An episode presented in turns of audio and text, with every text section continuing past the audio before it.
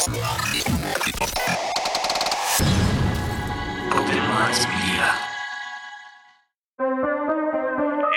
911. My brother's gone. Can you be a little more specific, sir? My brother. Who took him? I don't know who took him. I don't know what. Sir, sir, a. Explain to me what happened. And I looked out and there was this big red blinking UFO. I can just say this something's going on in the woods. Something's going on. They're not dogs, they're not coyotes. What could it be, right? I had an encounter with a skunk ape, and it completely altered the course of my life. I found his skull. I think you guys are going to want to come film this. Put him out, put him out, put him out, put him out, put him out. What about? I Put him just out. see it. I just see it. I just see it. sightings of a UFO hovering over a barn. Millie woke up from a dream, and when I went into the bedroom, she said, There's a monster on the wall. They saw that the creature had run through a barbed wire fence. They were able to obtain hairs. They sent the hairs to their lab, and it came back as an unknown creature.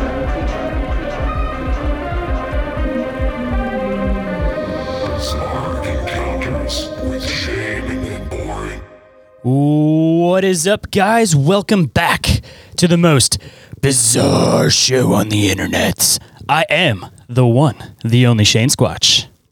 And I'm Orin.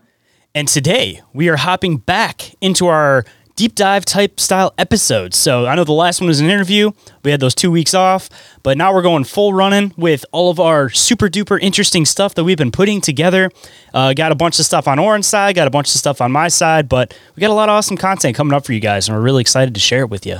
But before we get into the episode today, of course, we got to do news and updates and front of house stuff. So first and foremost, we have some super duper exciting news, uh, according to Orin and I at least, because it's something that we both really, really enjoy. Uh, Orin, I'll give you the honor of uh, telling him our new, uh, newest and most exciting thing that we got going on. Yeah, uh, this is one that we're super tickled about. Uh, our good buddies Rick and Hans from I Know Squatch. Uh, they've been on this show. They've been on Shayn Show a couple of times. Uh, you guys might be familiar with them and uh, the awesome merch and uh, you know kind of Sasquatch T-shirts and stickers and whatnot they produce. But anyway, exciting news! They have partnered up with the show. Uh, they're going to be, I guess, like a sponsor at this point. Um, they sent me and Shayn some awesome care packages. So, uh, you know, super, super big shout out, super big thank you to Rick and Hans for hooking us up. Uh, you know, if I could have picked anybody for us to work with and have this kind of partnership, it would be these guys. You know, we love their stuff. We wear their hats all the time. Uh, I mean, it's the koozie I use day, Exclusively so- their hats all the time. I think you and I both own like 10 different variations of the same hat. And you said that you wanted to hook up with these guys, man. So this is what I did over the course of being gone for your birthday, man. I hooked it up. I made it happen, man. well, there we go. So, like I said, big shout out to Rick and Hans. Uh, you know, we love you guys. Thank you so much for uh, for hooking us up, and uh, could not be more excited for this moving forward. So that's our big news and announcement for this episode. And I'm pretty sure that we're the only podcast that they're sponsored through so far. So like we're the first, man. We're paving the way. Same with Cryptoteeology. All the people we hook up with, man, we like being there first. We're uh, we're the they're our virgins, man. Popping cherries over here. That's what we do. We pop the cherries in your ears, and we pop the cherries with our sponsors. there you go. But uh, some other news and updates for anybody that might want to pick up not just I know Squatch gear, of course, but some of our gear. You guys can go to the OMM merch store and use the code Squatchmas now through uh, the end of December, and you guys can get 10% off of the merch store. Uh, there are some exclusive discounts for the Patreon, but we'll get back to that a little bit farther on. But for anybody that is not a Patreon member, if you want 10% off, scoop yourself the awesome new Merry Squatchmas design I made. Uh, I wore that around yesterday, actually, for my son's birthday around Frankenmuth and everything. So I know there's going to be some uh, pictures that are probably already posted on the Instagram at this point, but go and scoop yourself something nice or get something nice for the OMM lovers in your guys' life. And the last piece of news and updates. Uh, I know that we came back after being gone for two weeks, but due to the holiday season, we will be off one week in the middle because we had the two this episode, the one before. There's going to be off for a week, and then we're going to come back after that uh, because again, holiday season number one, and uh, the day that we normally record is also my anniversary uh, with my wonderful girlfriend Gabby. So we of course got it's the 10 year anniversary, so I got to do something special for that. So I won't be able to record, but I don't want you guys to fear that we're gone because ironically last week when we were recording and we were talking about how you know we were gone for two weeks. I actually had like three people hit me up, ironically, exactly when we were recording, that asked like what happened to us and said we haven't posted an episode in like twenty something days. So I just want to make sure everybody knows we're not disappearing, nothing's happening. Holiday season, keep that in mind uh, that we will be gone for a week, and then we'll be back full, full, full steam and speed because we have a lot of episodes planned. you guys know how that goes. Holidays are crazy for us included. And hey, Shayn, at some point, real life has to take precedence over our hobbies over here. So no Hey, shame in that. Eventually, maybe it'll be a full time thing, but the only way we're going to keep able, be able to do that is with all of your guys' support and help, of course. oh, I see what you did there. yeah, yeah, you guys stick it in there. You know, you know what's up. and actually, just for just for fun, just to let everybody knows what we got coming up on the roster. Uh, Orin, you want to give them a little teaser about some possible episodes that they might be seeing right after our one week again break before we come back? Man, we got some big things going on over here. Uh, Shayn has been working his ass off while I was uh, getting drunk in the Caribbean. Uh, he's got a DMT entities episode on deck that I'm really excited for. Uh, we got kind of some Kentucky high strangeness to talk about that we were going to do a local lore on, and then you know we expand how we- everything. how we do, it ended up being too much for bite-sized stuff. So we're going to be a couple episodes on that. Um, What happens when you have two researchers that want to make sure they get every single finite detail? You don't end up with bite size. You end up with full on, at least minimum five page episodes every single time.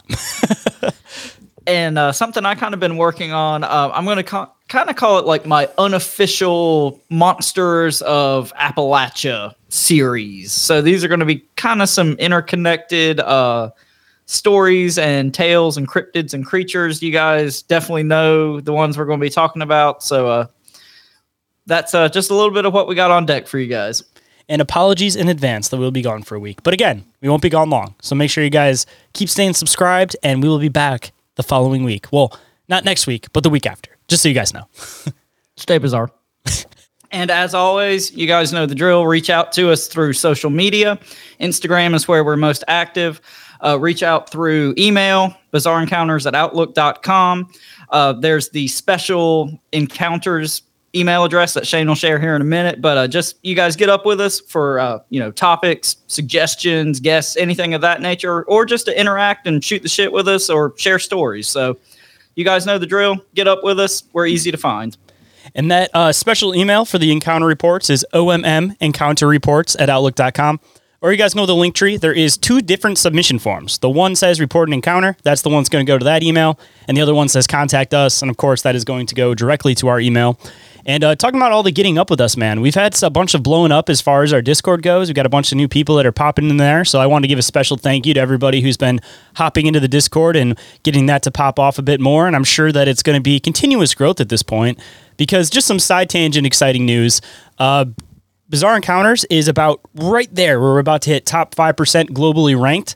So it seems like right after that, we're probably going to have a lot more interaction happening because uh, inquiries just hit 2.5 globally ranked. And right after that happened, all of a sudden, all the rankings, everything started boosting up. So thanks to you, all of you guys, for supporting both shows, specifically Bizarre Encounters. Let's get the show into the top 5%. And the only way that's going to happen is with your guys' help. And we greatly appreciate all you guys listening and being here throughout all of our adventures and weird things that we enjoy digging into, of course. And uh, if you guys want to support us, a couple different ways to do so, of course. Uh, number one is to go and join the Patreon. You'll get things such as early access to the show, uh, live access, live access to the show, live replays of the show, uh, exclusive merch store discounts, uh, exclusive giveaways, um, and there's some other exciting stuff going on over there. But uh, there's four different tiers. You guys can go and check it out. And I did make it so that now you guys can get a free seven day trial for our five dollar tier. So if you want to check it out, see what it's all about, you know, no money involved yet. If you guys want to go check it out, go and uh, sign up for the five dollar tier and see what we're all about, of course. And uh, you guys can also support the show through uh, donating to the show directly. Make it so we can get out to some more events here and there uh, through Red Circle, which is our RSS host, of course. If anybody donates, let us know that you guys donated because, of course, we want to give you guys a big shout out in the show. Or the fourth way, that, or the third way, you guys can uh, support the show is through the Open Minds Media merch store, which I had mentioned a little bit earlier. A lot of awesome designs for bizarre encounters, inquiries. I'm always updating stuff. I dropped two new designs this month. Uh, one of them is the Bizarre Encounters Full Moon design, which I think you guys will really, really dig. So highly recommend going and checking that out, of course. And number four, and the most important way you guys can support us too, is through leaving a review or a rating for the show on any podcatcher that you guys use, uh, iTunes, Spotify. And if we see it, we find it, which I do actively search for those, of course. I will read them on the show and give you guys a big shout out. And uh, you guys can always share the show through word of mouth. That's an awesome way to help it grow. Uh, repost stuff that we post, all of that. But uh, if you guys aren't able to do any of that, we just appreciate that you guys enjoyed the show and that you guys listen every week because you guys are the reason that we're doing this, and we uh, we love you guys for that. And if you guys are looking for any other cool shit to support, definitely check out Joe at Cryptoteeology. He's killing it as always with his uh, cryptid and alien and high strangeness designs if you're listening to this show, you'll love what he's doing. So check that out as well. And to uh, all my paranormal investigators out there, if you guys want to get yourself an awesome all in one paranormal investigating device, highly recommend going and checking out the Chattergeist. Uh, they are doing a special deal on that now through, I think, January 1st, where uh, you get 15% off of it. Uh, but definitely make sure you guys use our affiliate link, help and support us as much as you guys can. And uh, Barry over there runs it with Dimension Devices. If you guys got any technical questions about it whatsoever, he's the guy that programs it. He will be able to answer all of your guys' questions. And like I said, highly recommend it. I have it myself. I really enjoy using it. And uh, all in the process, you guys can support a podcast, use our affiliate link, and make it so that we can uh, get a little bit more support as far as the show goes. But uh, everything we've mentioned, of course, is all available under the link tree, which is available down in the show description. So you guys know how that stuff works. Click the link, go and figure out what you guys are looking for. All right, guys. So uh, the subject for tonight's episode, it's one Shayn's kind of had on deck for I think basically since I joined the show, so almost a year now. Um, you know, never really worked out doing an episode. We talked about doing uh, bite-sized bizarrities on it, but uh, you know, as you guys know at this point, bite size doesn't really work for us. Any uh, any subject we dive into, we can make a full episode out of. So uh, Shayn's added some more uh, good research and info to this one, and uh, we're excited to hop into it, especially after uh, our episode with Travis last week. Uh, this is just a perfect time to drop this one. So, uh, Shayn, why don't you uh, tell the listeners a little bit about what we got going on tonight? So, yes, originally this was going to be a bite sized Bizarrety, but we decided to drop that altogether. So, we apologize, guys, for anybody that enjoyed those. We only did three. They're not going to happen again. We're putting our focus into this show. And as soon as we get everything rolling, as far as we're just working on the theme song now, we're going to be pushing out uh, bizarre inquiries. So, we got other stuff in the pot, other stuff going on. But getting back to this, of course, uh, the Giant of Kandahar, and other Afghanistan giant sightings. So after having uh, Travis on last week, which that was the intention is that I either want to do that before or after this because I've had this one sitting on deck for a while.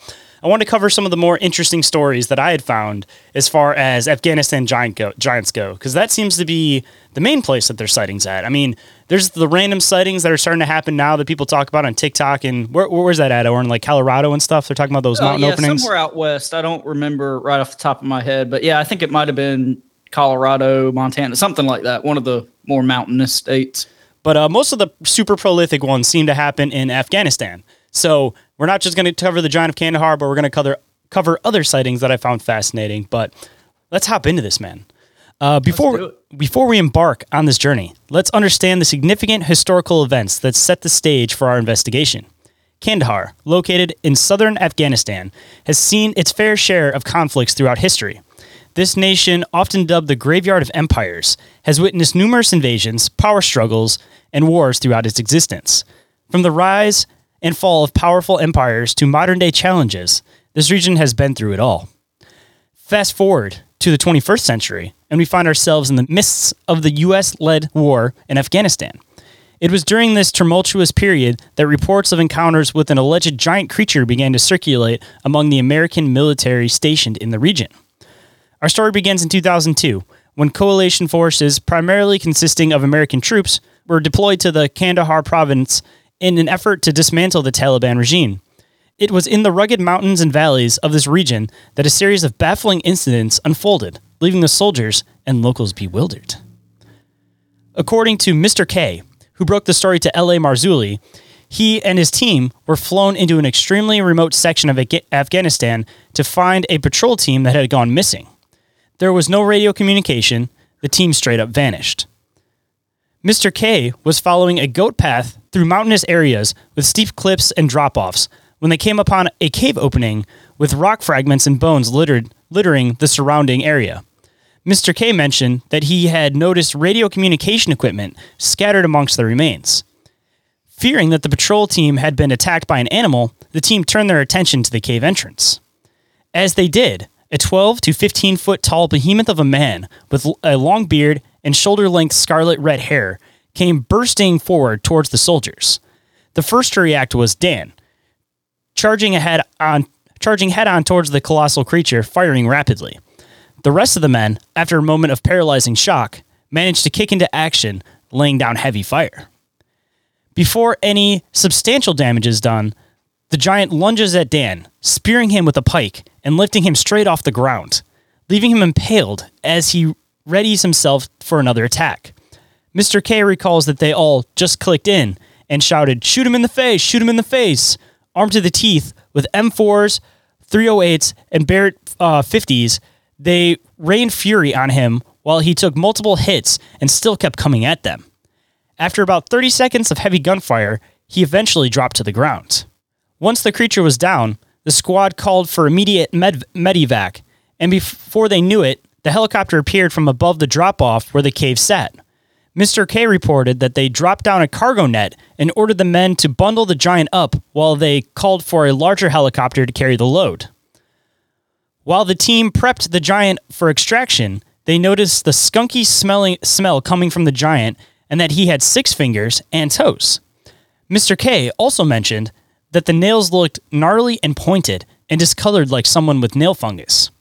I've also I've also heard mention of two rows of teeth, but in the initial interview at least, only L.A. Marzulli makes reference to this. I just wanted to point that out that I didn't actually catch the soldier himself making reference to that, but it was more so that L.A. Marzulli had questioned him about it and then he confirmed it, but it didn't like necessarily come directly from him when he was making the report itself. But I just kind of want to make note of that because I always hear people include that, like the soldier said it, and it seemed like the soldier more so just like agreed at the prompt when they were having the interview and talking about it. Because I rewatched this thing like 50 times to try to make sure I got every important detail. Of course, man, you know how I am about that kind of stuff. So. yeah, well, and I think it's kind of interesting on top of the two rows of teeth, uh, and we talked about this a little bit in last week's episode with Travis, but the whole six fingers and toes thing that you know pops up from time to time with giants.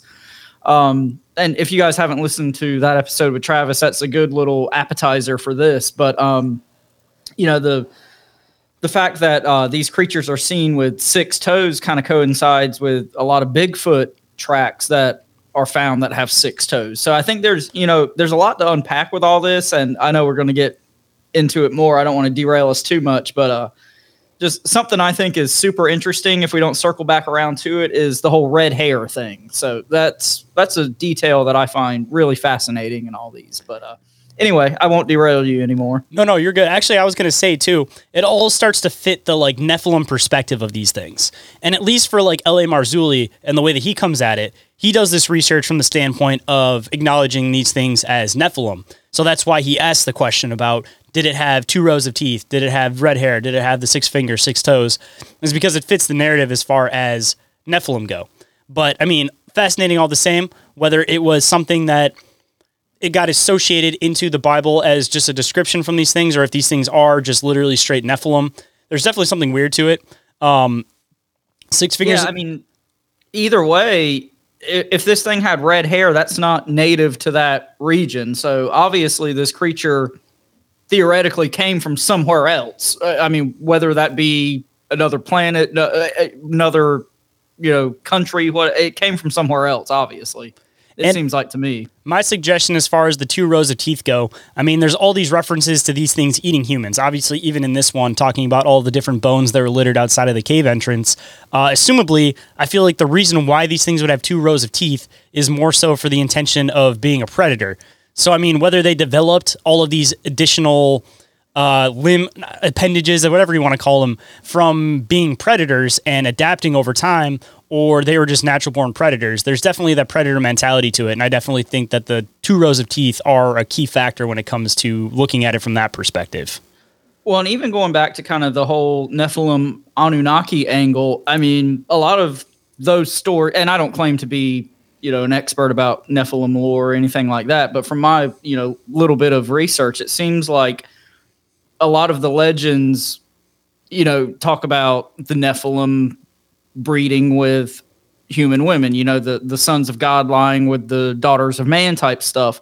And it kind of makes sense to me that you know these things are very similar to humans in their you know their makeup and whatnot but not quite the same you know it's kind of like a you know what is it like a horse and a donkey Make a mule. it's a- yeah, kind of something along those lines you know so yeah maybe they're they're really close to humans but they've got things that are a little bit different. They have the six fingers and toes. They have the double rows of teeth. So uh, you know i think the stuff like that um those little details you could look at from a lot of different perspectives and they all kind of make sense as far as i'm concerned I mean, I'm almost kind of curious too if theoretically, if there were limited numbers of giants and they started inbreeding, if they would develop things like this and then in turn through almost like selective breeding of continuously inbreeding and breeding with each other, if it would make it not something that may happen from inbreeding, but rather it becomes something that's substantial in the way that they're built through the process of inbreeding and having these weird little side extra items, teeth, ha- like fingers, all that kind of stuff. Like I wonder if that's if that's a possibility when it comes to this whole thing. Yeah, I mean, I, I think that is definitely a possibility. And if these things live in caves underground, you know, even factoring in hollow earth type concepts, it makes sense to me that if this is a relatively small breeding population, eventually things like that are going to pop up, you know?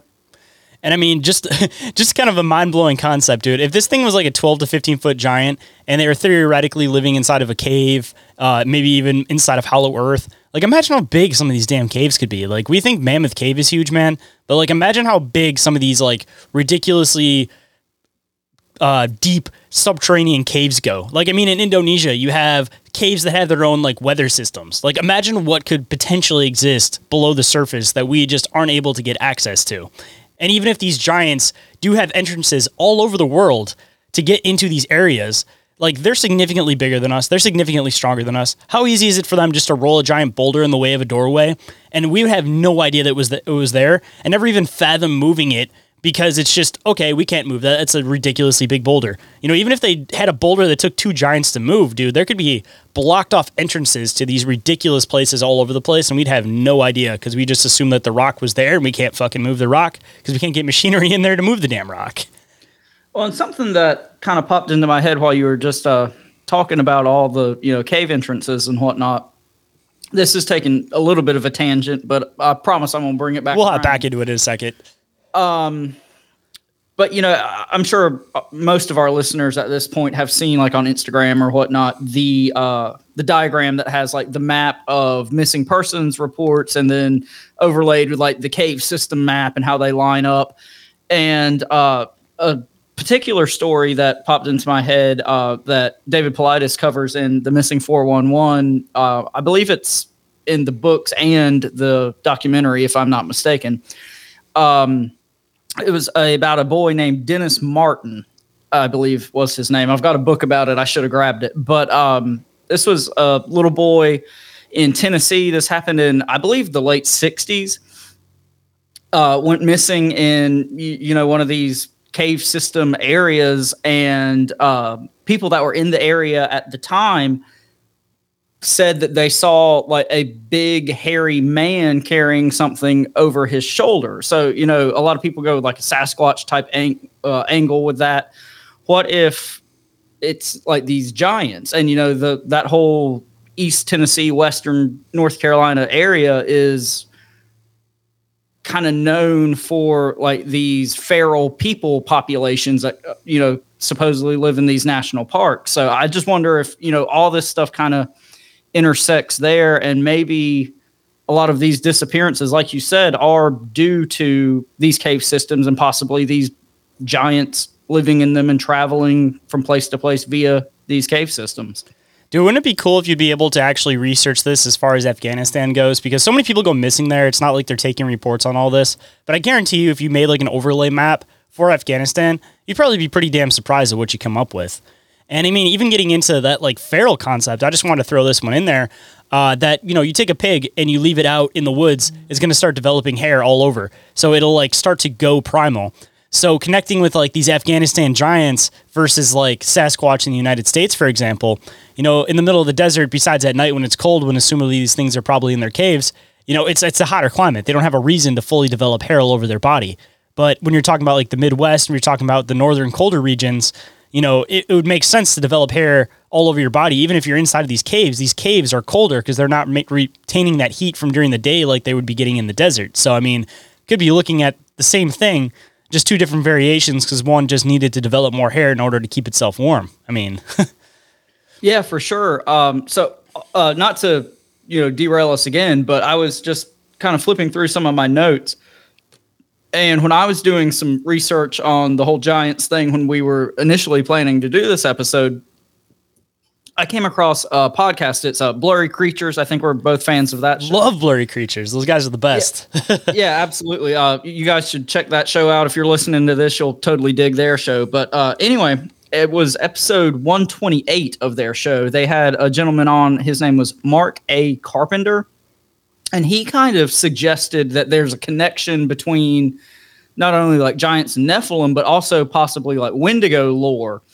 And that you know maybe this does you know tie in with the whole missing 411 thing. And possibly these giants are almost like an invasive species that is almost hunting humans down like you said like a predator and taking these people into their underground cave systems and you know uh that could even go into like the whole like weather manipulation thing with you know missing persons cases so uh definitely check that episode out uh it's been a while since i listened to it but uh, I just came across those notes and it ties right in with what we were talking about. So didn't we make some theories in our Wendigo episode that they could potentially be like malnourished, like starving giants to begin with? So we were already kind of yeah, coming around I to that a long time ago. When we were talking about Wendigos, because I think it was about the time we did that episode when I listened to this podcast, and it you know tied in perfect with that, and it ties in perfect with this too. So all interesting, dude. It, there's just so many different components to it, and so many different rabbit holes you could fall down to this that it's just like who knows which one's the correct one. But they're definitely all different things you have to take into consideration when you're looking at giants, Sasquatch, Wendigo, just all the connecting factors between things. Like there's so many connecting factors that they're hard to ignore after a certain point when you're researching into this stuff.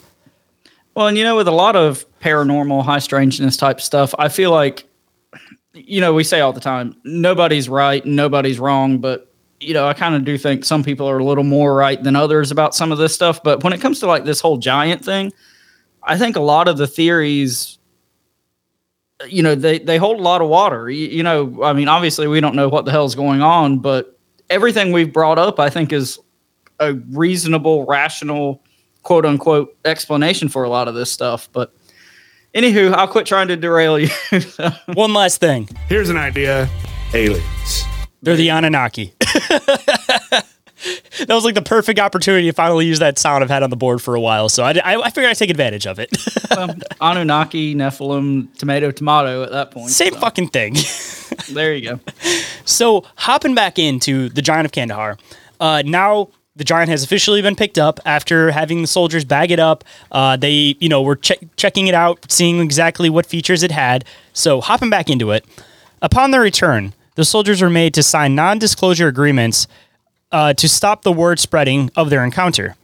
The witness states that he broke his silence because people have the right to know what's happening on our planet. In another interview with someone who claimed to have been present during the air evacuation of the giant, he confirmed from what he could see that the being did have red hair, was about 12 feet tall, and also had six fingers and toes. He also remembers that the load weighed about 1,500 pounds, but the but with consideration of the equipment, he concluded that the being weighed about 1,100 pounds. So pretty damn big being. Like just take that into consideration. Like you hear the height, but like think about the weight of the average person. You know, let's just say 150 to 250. That's probably about average. So like take an average person and times that by like five and that's you know four or five that's that's roughly about what this thing is. Like that's that's crazy to think about dude. Just the weight of this thing could crush you. It could stomp you. Yeah i mean if this let's just use the numbers here. If this thing was 12 feet tall you know a six foot tall man let's say weighs 200 pounds so this thing weighs substantially more has more mass is bulkier than a person, you know, it's not like you just extrapolated a person to 12 feet tall. And the thing I think is interesting about that is in a lot of Bigfoot reports, people specifically mention like the mass of these things, how wide they are, you know, how much bulk they have. So there's, you know, another possible connection. What if some of these Bigfoot report sightings are actually giants in some cases? Bro, you're a football fan.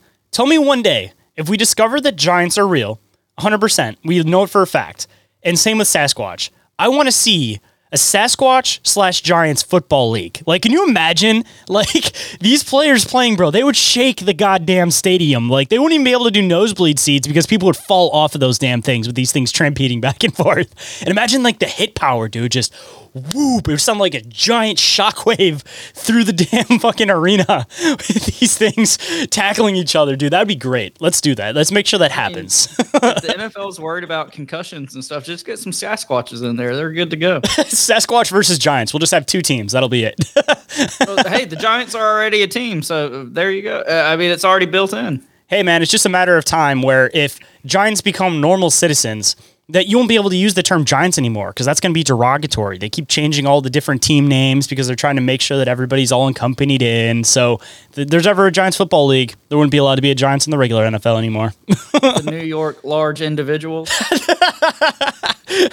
pleasantly obese. The New York pleasantly obese individuals.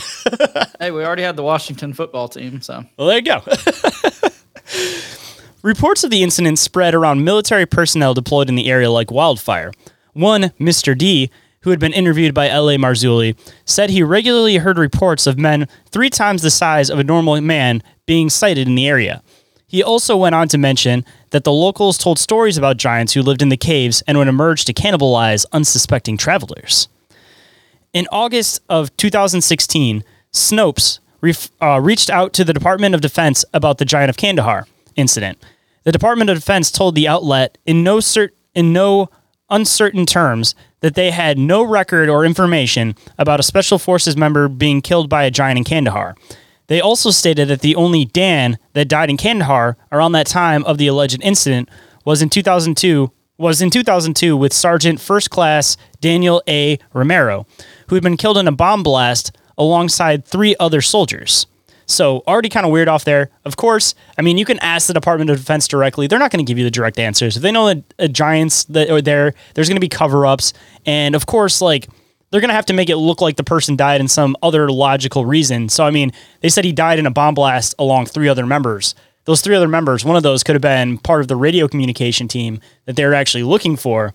So just even with that information, I wanted to throw it in because it's it just it sounds like a cover up to me to begin with. I mean, they could be totally truthfully honest, but at this point, I don't trust shit that the government says as far as when they try to like actually get confronted about reports. But somebody did ask, and that is verified at least that they claim, oh, uh, there's nothing, there's nothing. I don't know what you're talking about. Well, like we said with the whole disclosure thing, we're, we're going to start trusting the government now, you know? What do you mean, man? I trust my government with everything. I give them most of my check, and I love every minute of it. yeah. But, well, you're a better man than I am. uh, throughout history, stories of giants exist in numerous myths and legends. The biblical account of David and Goliath, Greek mythology's Titans, and the Norse Jotnir all hint at the possibility that these giants were more than figments of imagination. Others hypothesize it could be the offspring of fallen angels and humans, creating a creature known as Nephilim. Could the giants of Kandahar be a living remnant of an ancient race that history has long forgotten? Definitely, definitely possible. Some argue that the giant of Kandahar could be a clever propaganda tool designed to instill fear in the enemy employing psychological warfare tactics during the time of conflict is no new phenomenon. Could the U.S. have created the myth to demoralize their ad- adversaries? There is no evidence to suggest that the creature was used as a form of psychological warfare against the Taliban, heightening their fears in the region. Sightings of giants in Afghanistan continue to this day, and Nick Orton, founder of Tales from the Grid Square, is one of many who catalog these reports from the military members. And I just wanted to throw this out. Uh, big shout out to Nick from Tales from the Grid Square.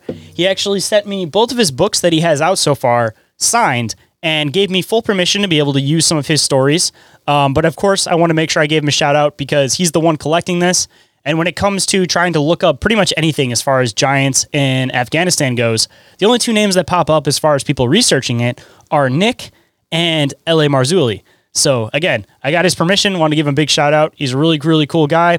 Highly recommend any podcaster to have him on their show. And if you're not following his page, highly recommend going and following his page because it isn't just giants. He covers anything that's weird phenomenon that military personnel encounter. Uh, but again, just want to give him a shout out and give him a big thank you for uh, giving us permission to use some of his encounter reports in our episode. So the rest of the episode is going to be a combination of different encounter reports, uh, all that were submitted to Nick so I'll kind of run through them and then we can kind of give our ideas and impressions of them and then we'll hop on to the next one. Uh, but before we get into the Tales from the Grid Square portion of the episode, uh, Orin, do you have any comments that you would like to make, at least on the first portion of it, as far as the Giant of Kandahar goes? Uh, no, I think I kind of threw my thoughts and theories in while we were talking. Um, I consulted just kind of some notes I jotted down, and we kind of covered a lot of it already. So I think I'm good with just a running straight through these encounters. Awesome. So hopping back in, uh, these ones are going to be the exact words that were submitted to Nick as far as these encounter reports go. So I'm just going to read them exactly how uh, these people submitted their reports. So hopping into the Giant of Kunar.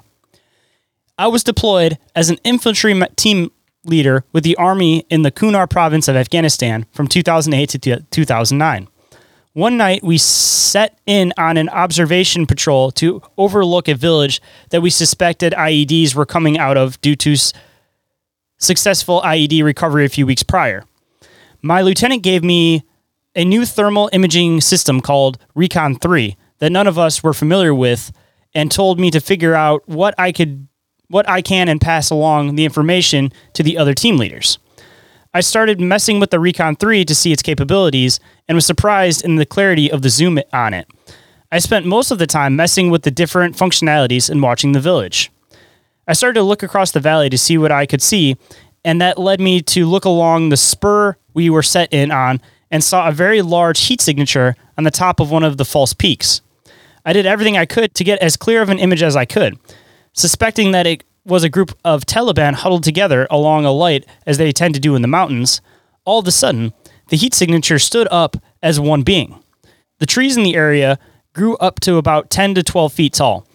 And this thing was at least that tall, if not taller than the trees that surrounded it. It started taking steps parallel to my position and was covering ground quickly with ease. Its stride was slow and relaxed, yet it moved with incredible speed. That led me to believe that the creature was gigantic. It very quickly traversed the landscape, and I lost sight of it along a neighboring spur. I did not believe what I had saw initially, assuming I had imagined it. I never had seen anything like that in my life. I didn't tell many people about it while I was in and even when I was out. I kept it to myself, thinking that there was no way I saw what I saw. But then in 2010, I listened to the story on Coast to Coast, specifically the story with the Giant of Kandahar. That made all of the memories of the time in service come flooding back and made me consider other things I saw during the deployment. For instance, the creature was described as having fire orange hair, and it reminded me of a tradition the locals in the area of the sighting would do. They would dye their hair bright colored orange and even would dye their goats the same color. They never gave any explanation why. It seemed like it was every once in a while they would do this, and then all of a sudden these orange dyed goats would be gone, and the locals' hair also no longer be dyed orange. I assume maybe it was a cultural thing I didn't understand, but now it makes me wonder if that was some kind of gesture to the creature slash Nephilim, or if the goats were sacrificed to it. I am a Christian, and the Bible briefly discusses the men of renown, aka the Nephilim. I think that's what I saw a member of an ancient race of giants that descended from fallen angels. Or it could be something like Sasquatch. I'm not sure. And that came from an anonymous U.S. Army soldier. So I just want to make a comment about the last story as far as like the cultural traditions go in the area as far as sacrificing the goats. So I don't know, I just found that kind of interesting that there is actually some type of traditional ideas that play into the idea of giants being in this area.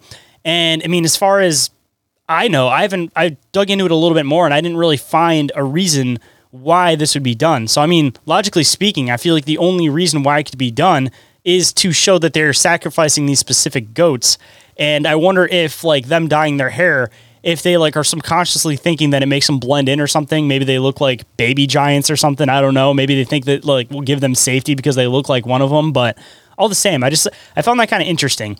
Just because it's one of the only times in these giant encounter stories that somebody actually reported some type of cultural idea that happens in the area that's based around it too. Because it's like you know, a lot of these people that are living in these villages and stuff, they're not just sitting here on the internet just reporting all their traditions and stories. It's like all local oral tradition that may not even be in the next village over from them.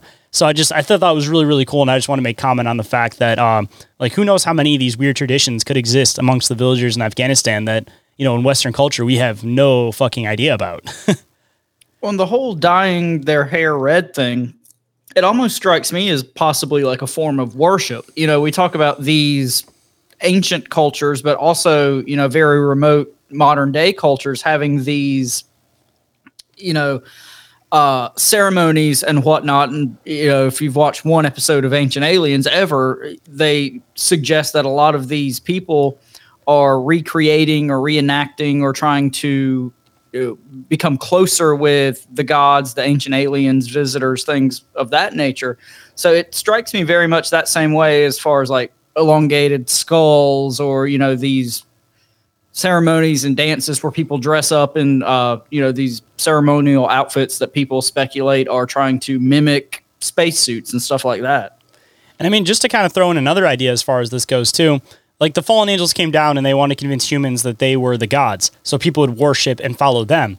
And when you look into all of the like the biblical stuff it all happens in this area. So of course it would make complete logical sense that these fallen angels would be in the holy land in this like biblical setting area and that some of these traditions could be like ancient, ancient, ancient traditions from when they thought that these fallen angels were gods and would actually follow them like gods and thought that they were like greater than God because they were there with them, reacting with them, teaching them skills, teaching them this, teaching them that.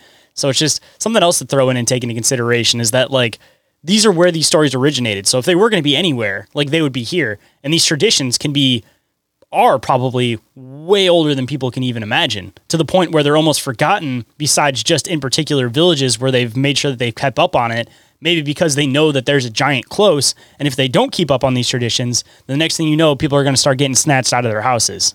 You know hide your kids hide your wives because giants are out here snatching all these motherfuckers.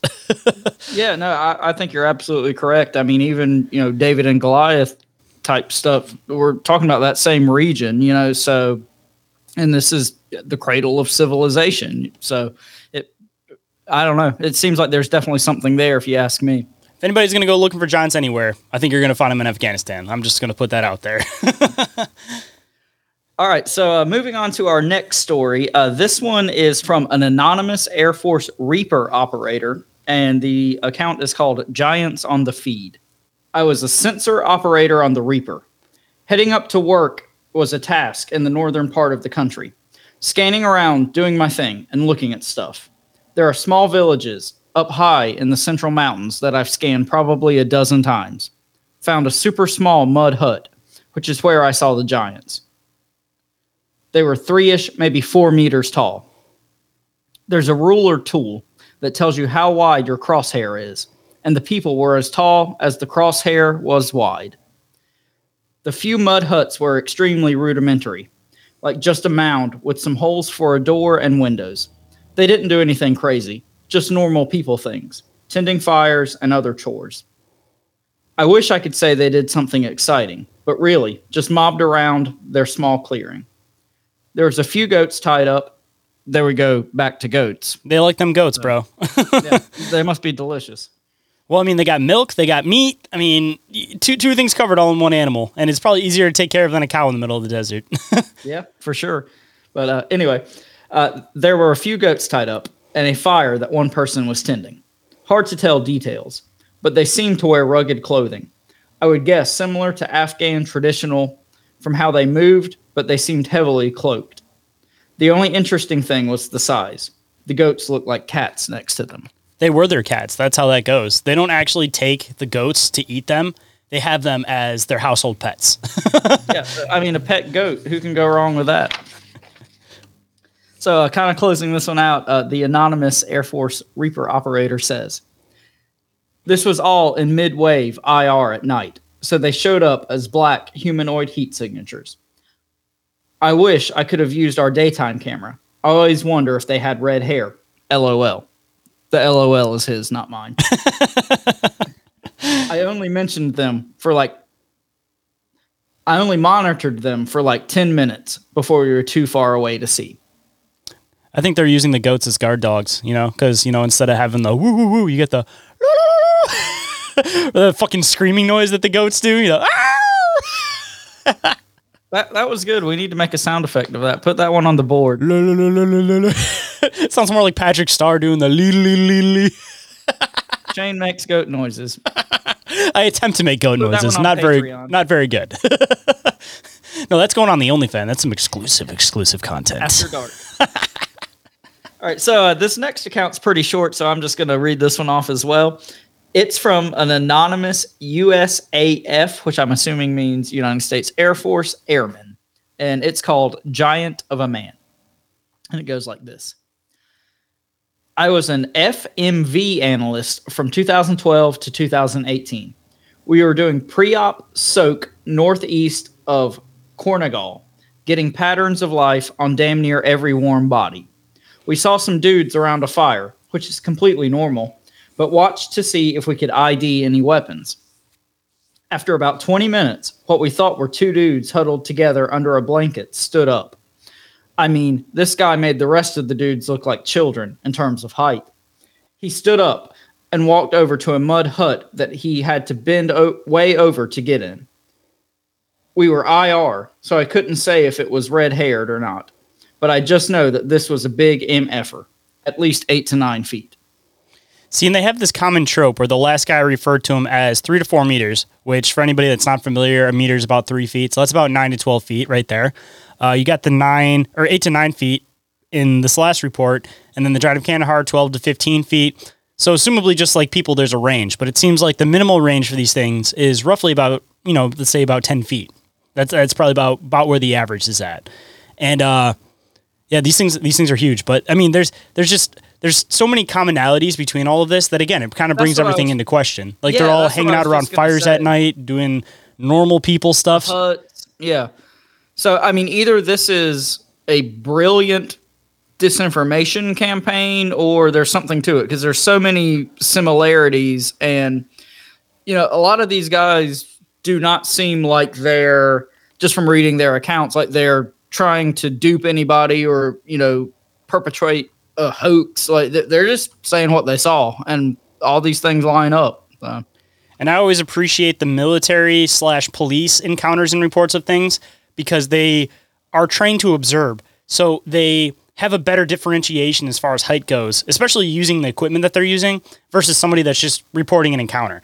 So it's not like these guys are just saying, oh, it was roughly about this high. Like they're literally looking at little meters in their scopes that tell them exactly like how tall these things are. So these aren't just off the top of people's heads. These are actual what they're seeing with their with their meters showing them it. So it's like that's another thing to take into consideration that it's not just like the typical Sasquatch encounter where it's just a civilian that sees it and says, "Oh, it was eight to twelve feet." Like these, they actually have ways of being able to tell how tall these things are, and they're And- recording it. Yeah, and these are no nonsense guys. They're not going to be like, "Oh my god, it was 15 feet tall." If it wasn't, It- you know, it just seems like they're going to be theoretically a little more level-headed in a situation like this. And if you know your family's camping out in the woods and sees a Sasquatch, And I just want to make mention too that Nick had made a comment about this because I asked him why a lot of these things don't get reported as far as like the military goes um, with you know seeing Sasquatch, seeing giants, seeing all of this, and he says that he doesn't believe that it's any kind of like giant cover up as far as going ground level to the soldiers seeing these things, but rather that coming again from another military member, he says it's about the paperwork. Like if you're on a mission and you're trying to do a specific mission, you're not trying to set, side tangent off because then that's more reports you got to do, uh, different paperwork you got to fill out. So he said a lot of the time when soldiers will see bizarre things like this, they may try to report it to their superior, and the superior will say things like, "Oh, you didn't see anything. Just brush, brush it off," because they just don't want to deal with it. It's not that they're, you know, sitting here at ground level trying to cover all this stuff up. I mean, there is definitely a government cover up when it comes to a lot of this, but at ground level, most of these reports aren't all over military databases because the military members don't want to take the additional steps to do the paperwork, file a report, do all this, on top of the fact that they're already specifically working on a mission and they don't want to be side tangent from that mission because their their mission they ha- they have to complete that operation. That's that's the idea that they're dealing with. They're not focusing on all of the weird things they see off to the side. They're goal minded and they're trying to do what they're trying to do. But I just I just Well, yeah, had to I make mean, that comment on there. But it's literally life or death stuff, and they can't be worried about giants and Sasquatch. Pretty much. So that makes a lot of sense too. I mean, paperwork's not fun to do when you're not dealing with life and death. You know. But I mean, just even just imagine the concept that you're trying to watch like a group of Taliban, for example, and you know that they have an idea of where you might possibly be, and you see a giant that's you know half mile off in the distance over in the other direction. It's like you have this impending danger that's directly in front of you. You're acknowledging that there's something weird over there, but you're fixated on the people that are directly trying to kill you too. So it's like you know you you you- you'll put it in the back of your mind for later, but when you're operating and doing this stuff, you're not. Oh, let's stop the mission and go check out what those giants are doing over there. You know. yeah, absolutely. What you've got going on takes precedent over this weird thing you saw this one time. Yep. And then it just ends up becoming just these stories that get passed around military bases that the members talk about with other military people, but it doesn't actually ever officially get reported or documented by any means. Other than Nick, Yeah. apparently. Nick's the one doing this. Like somebody has to do the work and he's the one doing it. So again, big shout out to Nick for being one of the few people that collects all of these different uh, encounter stories, not just giants from military members. But uh, hopping into our last giant encounter story for the night Giant of Uruzgan. I was a lieutenant in the Australian Army at the time and deployed to Uruzgan province. I was on Piquet, what you Yanks would call security or sentry, in my LAV in the early hours one morning and was scanning across the valley with the thermal imager looking for threats and saw a large human like figure that looked different from normal because it didn't have the usual clothes uh, the Afghans would wear. It looked like a person, but lankier. Not much detail through the TI, and due to distance, it walked behind a few compounds, and I could see it from the chest and armpits up. I lazed the compound walls to confirm distance a few times before I knew I would get a good return off the walls. I thought it was about 50 to 60 meters away when I did a more detailed scan. It was also unusual to see individual people out at the time of the out at this time of night. I realized it was farther away, so I used the LRF to get the range and was shocked to see it was about 1800 meters away. It wasn't in any hurry, and I followed it for about five minutes before it went out of my FOV. Just looked like it was walking. Wasn't in a hurry at all, but was aware of what was happening around it. Kept looking around, especially near the compounds. No idea what it was, but it would have been at least 12 feet tall. I didn't know of anyone else who had seen anything like this, nor told anyone about it before, but it has stayed with me over all these years. And this one was submitted by an anonymous former member of the Australian Army. So even bringing it past the US, like there's even members of other armies reporting this. And again, you still have the typical 12 feet tall using meters and different types of imaging to be able to actually tell how tall these things are. So again, extends past the US Army, man. Yeah, and the thing I think was kind of interesting about this one is how he mentions that it looked like a person but lankier. And I think that, you know, theoretically could tie back to uh, Mr. Mark Carpenter's, you know, kind of Nephilim, uh, Wendigo giant theory as well, you know, because, you know, the Wendigo lore, they're lanky and whatever. So anyway, just a, just a random thought. It was malnourished. That's because it wasn't getting its goats, man. People were. If you don't sacrifice your damn goats, these giants will get hangry and they will eat you in order to satisfy themselves. If it's cold outside, take your giants and or leave them some damn goats. At the minimum, just leave them a couple goats. And you better dye them bitches red because they only want them if they look like them because they're house pets to them. As with many unsolved mysteries, it's important to approach the giant of Kandahar and other Afghanistan giants with an open mind. While the lack of concrete evidence may lead some to dismiss the accounts as fiction, we must remember that exploration and discovery push the boundaries of what we consider to be possible. And the accounts and legends surrounding it serve as a poignant reminder of the human desire to explore the unknown and our endless fascination with the unexplained. Whether the giant of Kandahar is a misunderstood creature, a figment of our imagination, or a creature of psychological warfare, the legend continues to captivate our minds and ignite our curiosity. The truth may remain shrouded in mystery for now, but perhaps someday we will unravel the secrets behind this giant of a myth. Dun dun dun. Dun dun dun. Had to get had to get real in depth with it. I was gonna say that was quite emphatic. That was me uh, practicing my uh, my metal vocals. I don't like metal, but I still practice the vocals on the show just to, for dramatic effect. That's just that's just what we do here. Mm, Just throwing a little flavor in there. Little flavor aid for you all the haters out there. So, uh, Shayn, this was a good episode. Um, you know, when we first started talking about this, I didn't know if there was going to be enough to, you know, really dive into this. But you, you know, you, you did your work, man. You came up with some some good accounts. Uh, I enjoyed this one. I think it gave us a lot of opportunity to go back and forth and theorize and postulate, which you know we like to do over here. So, uh, thank you for putting this one together. I know it was a long time coming, but I think it was uh, well worth the wait. That's what I was going to say. Well worth the wait because I had to combine all these stories. I had to get the books from Nick. I wanted to get his permission and everything. And uh, it seems like when I dig stuff up on the internet, the only stuff that pops up are these stories from Nick and the Giant of Kandahar from L.A. Marzulli. So that being said, if we have any military members out there, ex-military members, people who have heard stories from family members relating to giants in Afghanistan or giants in general, please contact us because we would absolutely love to hear them. And if we're able to collect enough stories from you guys as far as military members go, giants in Afghanistan, then maybe we'll even come back to do a second part of this, which I would absolutely love to do. But the only way that'll happen is with your guys' help. So if you guys have any of these stories, you know, you have somebody in your family that may have kind of hinted at a giant story, I think it's about time that you should pry it, pry at that uh, family member and see if you can get that story out of them and report it to us because we would love to be able to discuss it on the show. And piggybacking off of that, you guys know the deal. Get up with us either through Instagram, social media, the email address, the link tree. Plenty of ways to get up with us. Just do it, and uh, or not. We don't really care, but we'd prefer if you did though. yeah, do whatever you want to do. And if you guys want to report an encounter specifically, remember OMM encounter reports at outlook.com.